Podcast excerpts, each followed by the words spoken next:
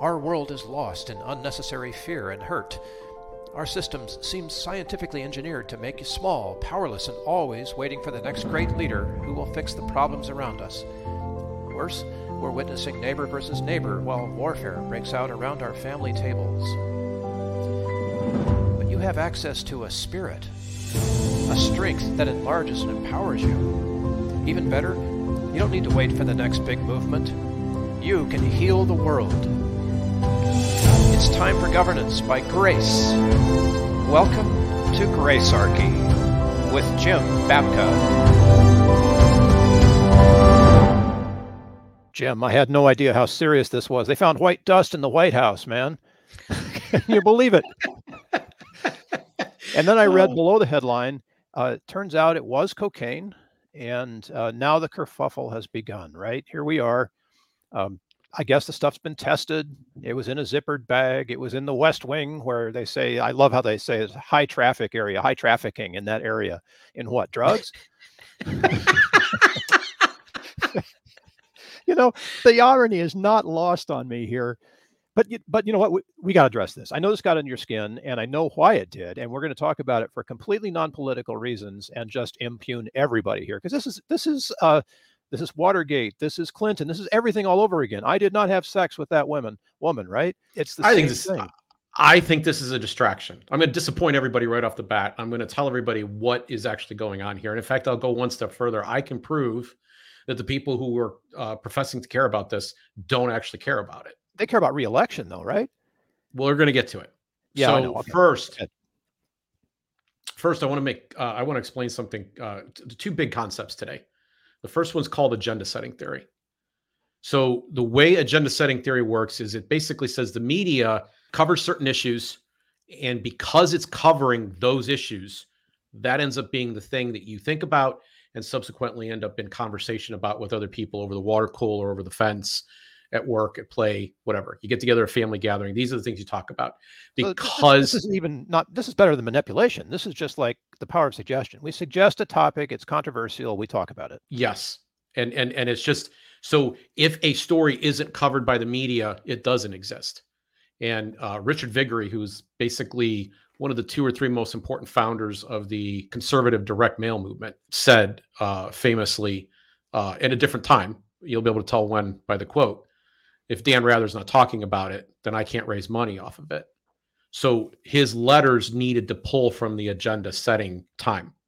Now, the fact is, yeah. this is one of those phenomena that if you are aware of it, it has less potency over you.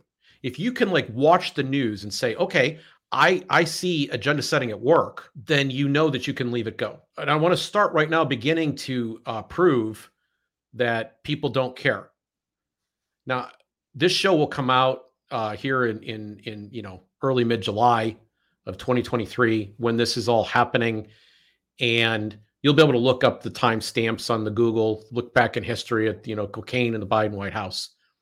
What you will not find is stories about this story in the same regime media sources in August of 2023.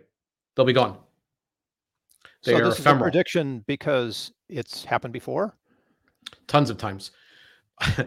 My favorite example of this is I actually said the same thing in 2018 in October of 2018. At the time, there was a group of uh, immigrants coming from a from a central South American country that were migrating all the way up, and they were going to come through Mexico and into the United States. They were going to invade. There was thousands of them. They were in a they were in a caravan and they were going to invade. These were the terms that kept coming up. They're in a caravan and they're going to invade. But conveniently, their invasion date was somewhere towards the middle to later part of November. It's like going to be like the 15th, 20th, maybe even Thanksgiving, before they actually walked across the American border. And people were going to be there to meet them. Now, this was a October surprise of sorts. This was uh, midterm elections and this was designed to get people lathered up and get out to vote. That's what this was, pure and simple. That was the only reason this propaganda existed. Uh, they couldn't prove, for example, that, that that caravan was actually going to make it or where it was going to actually land on the border. They didn't know that for sure yet. Uh, you know, lots of people could have turned around or turned back or given up or settled at some place along the way. They couldn't prove any of that stuff. This was, uh, you know, video footage. Uh, it could have been created in wag the dog effect for all we know. But I go and I say on a uh, on a uh, radio show uh, uh, that was in multiple markets, I said out loud, I don't care about this issue. It's a non-issue, and you won't care about it in in in in uh, the day the election's over. Yeah, I get that. And uh, we got started getting calls and they were angry. In fact, one guy was screaming they had to hang up on him because he was, you know, he was doing the things he can't do on radio, right? And uh, I mean, he was threatening even, like he was angry, like you know, telling me where I needed to go. They cut him off, and that's the end of that. But here's the thing: I don't know who that man was or where he's at today, but nobody was talking about that story on the date that they were supposed to arrive at the border. It was less yeah. than a month, and nobody was talking about the story. So the analog to the white dust in the White House here is that in what a week or a month, nobody will be talking about this either. Yeah, it could be gone as soon as a week. I never, I never make my prediction on this quite that fast. I usually try to give myself about a month because it's a real issue. And here's my point. In fact, here's a big, big point that I'd like to make in the show. If it's a real issue, someone would care, and we would be talking about it a month from now.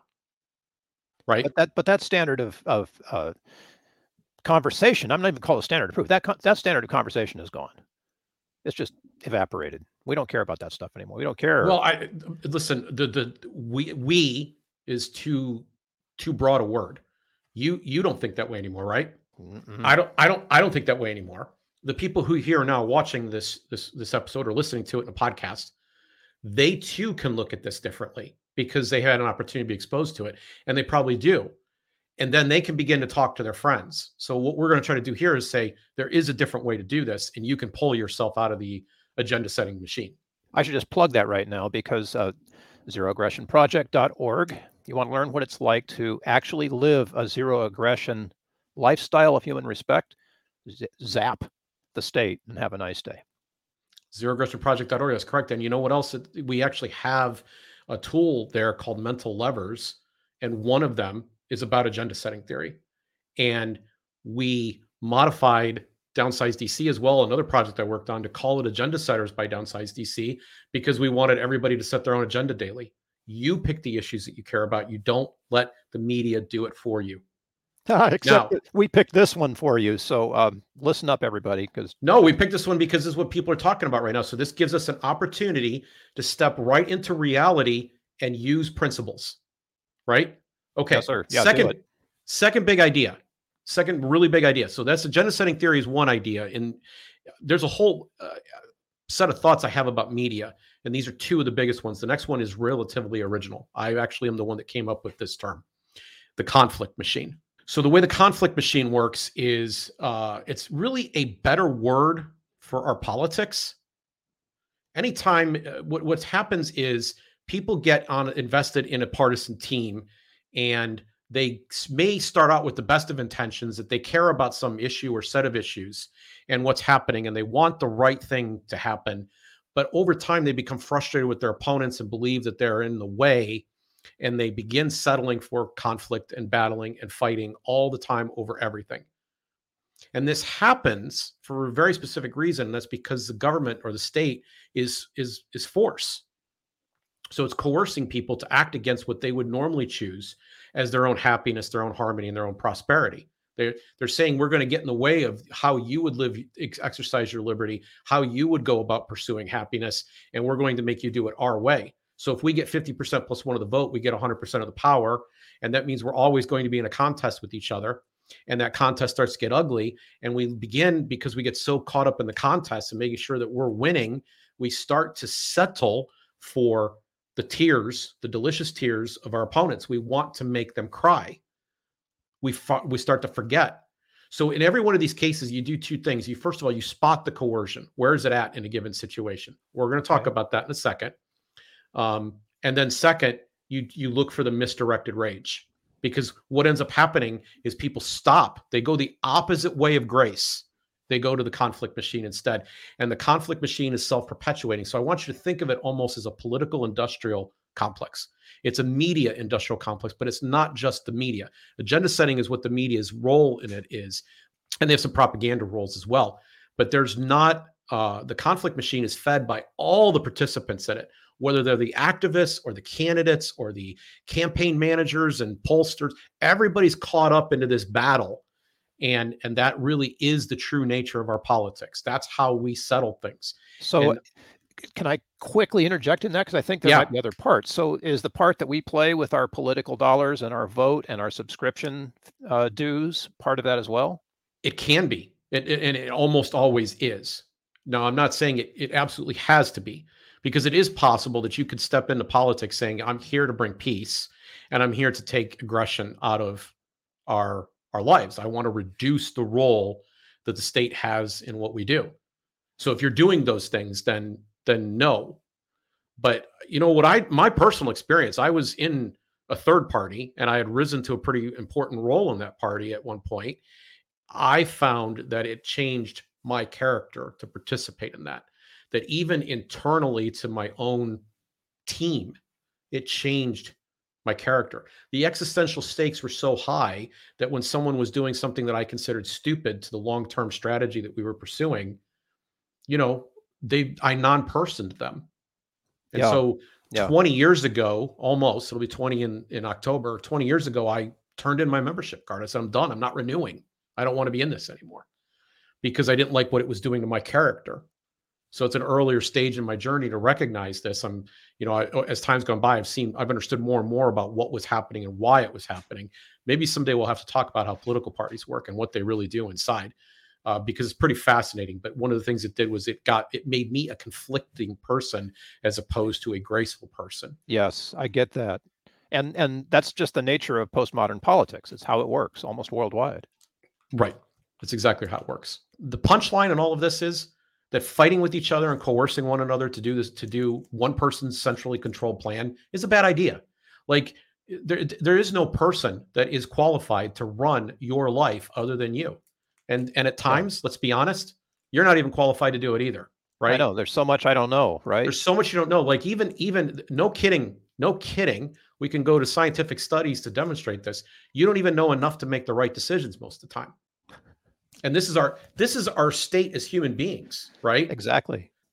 So consider the Milgram experiment. Here people were dressed in white lab coats, right? Saying and and every time you didn't, you know, agree to give the shock to the person, right? They would like tell you you have to shock them. They gave the wrong answer.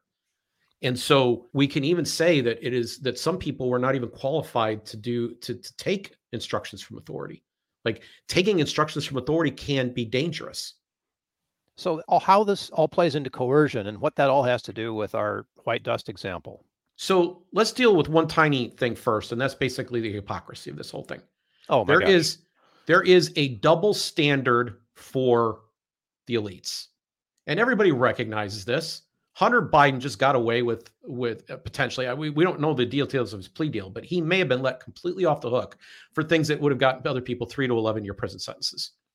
Okay, and now cocaine shows up in the White House, and so we know that the elites are protected. That they don't have they don't have the same level of accountability, and and this particular elite family has even less uh, accountability than than than most elites would because he's the president and the media uh, and the deep state the, the the the intelligence agencies all essentially you know are on his side. They don't want to see any harm be, uh, befall him. But that's one side of the equation then there's a flip side of the hypocrisy which is the partisans that oppose him they are engaged in double standards too and and it's real bl- i'll just be real blunt they wouldn't care as much they wouldn't care at all if this was the Trump White House or the DeSantis White House. In fact, they would say that the media was treating their guy unfairly by focusing so hard on this. It's called whataboutism, right? Right, It's- right. It's okay if it's my side uh, does it, but it's really the, a satanic plot from hell when it's your side. So you've got the double standards of the elites that Joe Biden is enjoying and and not having to be investigated, and we know that this is the way this works. And then there's a double standard for the partisans, which is his critics. Now, if it was Republican in the White House, they'd just simply hand each other their scripts and they would switch. Second, hypocrisy. So those are the double standard hypocrisy. There is a criminal hypocrisy here. Joe Biden has been a long standing drug warrior, and drugs need to be rooted out of society and that they were root of crime. And he has been on the front lines of this. He's pushed for this, and he's done nothing, even though he made a very bold promise last year that they were going to let people out of prison. Turns out that was not true. There's nothing's happened on that. That, that thing was so qualified. Reminds me of a scene from uh, Steve Martin's The Jerk you know, you can have anything below this line and above this line. Uh, to the left of this, the pencils, but not the erasers, right? It, those are your prizes. And so he built this large, qualified scheme, and they didn't end up letting anybody out of prisons for nonviolent drug offenses. They didn't do it. They they got a lot of credit for it. I'm one of the people that gave him credit for it. It turned out it meant nothing. He has been a drug warrior, and people are in prison for this. And if this gets treated lightly, then this is this is criminal hypocrisy the truth of the matter, the thing that I can say uniquely that they can't, and that most of the, the, the Republican critics can't, is that cocaine should not be illegal. Now, you might say, etiquette wise, it doesn't belong in the White House. You might say there's somebody that exercised really poor judgment. You might say that. Okay. You can have those conversations all day. That's fine but the fact the idea that it is criminal and illegal and the worst thing that could possibly happen as as one organization who kind of provoked me to do this show uh, explains like oh this is so terrible right? I mean and cnn's laughing about it they said. You, listen it shouldn't be a crime but given that it is and who it is what's being done about it? You see the hypocrisy here? Oh absolutely. so the right thing to do i'm not calling for an investigation i'm calling for legalization plain and simple. Yeah. Okay. I'm, now, you I'm might need you on to, that one. You might need to fire somebody. Somebody might have done something wrong at work, or they might be blackmailable. There might be a whole host of things to talk about there. But dollars and cents here. You know, we've got these double standards for the elites, double standards on partisans, and then we got this whole criminal double standard. And Joe Biden is guilty as can be on that. He's not guilty because there's he doesn't need to be impeached because there's snow in the White House. That's absurd. but he needs to be impeached, doesn't he? Wouldn't you agree? Yeah. I think that's yeah, just so, part of the thing. Year two, you get impeached.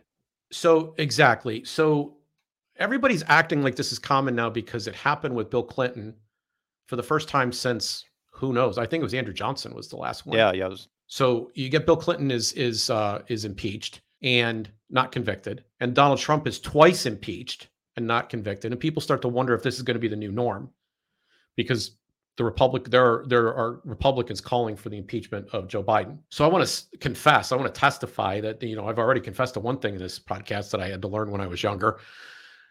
Up through the second Obama administration, uh, I believed in impeachment. I believed that it, we should be doing it to every one of these presidents. They all violate the law. You can't name a president that hasn't violated the Constitution. They stand up and take an oath and they violate it.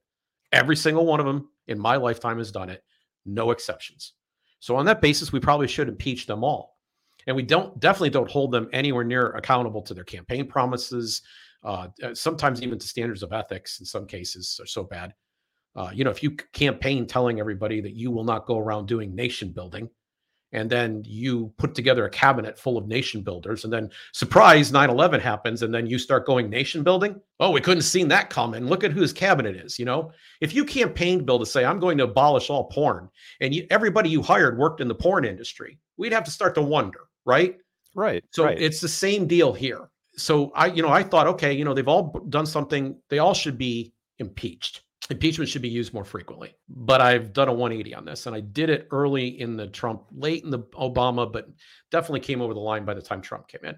Here's my reasoning I think it's absurd. I think our founding fathers constructed a Rube Goldberg device that absolutely cannot work. So every time impeachment occurs, I want to make sure everybody's listening. Every time impeachment is even being discussed as a possibility, what doesn't matter is whether it's a high crime or misdemeanor or what the definitions of those words are. Because there are people, by the way, who can tell you those things. They, they have this long legal education, but none of that matters. What matters is whether or not it can be done politically. And Donald Trump said, I could stand in the middle of a street and shoot somebody in broad daylight, and I wouldn't go, I wouldn't get go to prison for it. And the truth of the matter is that is always true. That people lie. They even lie to Congress. Bureaucrats do it all the time. I, I don't want to get done uh, done any rabbit trail, but I'll just tell you that right before we all went to holiday weekend on July 4th, Joe Biden broke the law. He issued an executive order uh, basically saying, I'm done complying with a law that was passed unanimously by Congress in 1992. Not going to get into the details of it. Okay. What I am going to say is no one's going to, to prosecute him for this. No one's even going to attempt to impeach him for this because there's no way that that happens. Our founding fathers thought, and this is turns out to be quaint. It's a beautiful theory. I love, I'm enamored with the theory of separation of powers, that we would have three co equal branches that would be zealous, uh, jealous of, of protecting their authorities, and they would not allow the other branches to imp- impinge on it. But what has happened instead is they've actively colluded. And then there was a second thing they set up called federalism, which was another check, which said that the federal had certain responsibilities, the state had the rest of them. And the feds were very clearly spelled out. The states had a much broader palette within which to work. And there would be some differences from state to state. So states were not going to be beholden to the federal government as they are today because now they collude. And basically, being in the state house is being on the minor league team for Congress. And everybody wants to climb up the ladder and be in Congress, or they want to be, you know, whatever, senator, president. And so we don't have federalism really to speak of. We don't have separation of powers. These things have eroded significantly. That's why at Downsize DC, we have the Write the Laws Act. It deals specifically with the fact that Congress routinely delegates, it doesn't have the authority to do this, its legislative power under our social contract to unelected bureaucrats. So now let's get back. What does this have to do with impeachment? It means impeachment is essentially a, a, a political question. Yeah. And, and I mean, it's not, it is primarily a political question.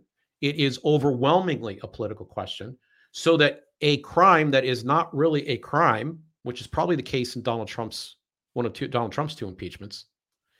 It's not a high crime or misdemeanor, probably.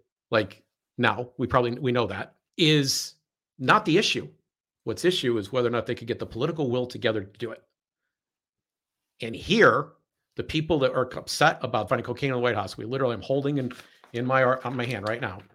I'm holding an article printed off the internet that came to me over uh, came to me yesterday, and I said, Bill, we got to get on and talk about this saying that this is outrageous and unprecedented to find cocaine inside the White House. There's gambling in this here establishment. Can you believe that? And they said this is outrageous and unprecedented. They want to use this as fodder for impeachment. Impeachment. So now let me bring this all full circle and tie this together for you.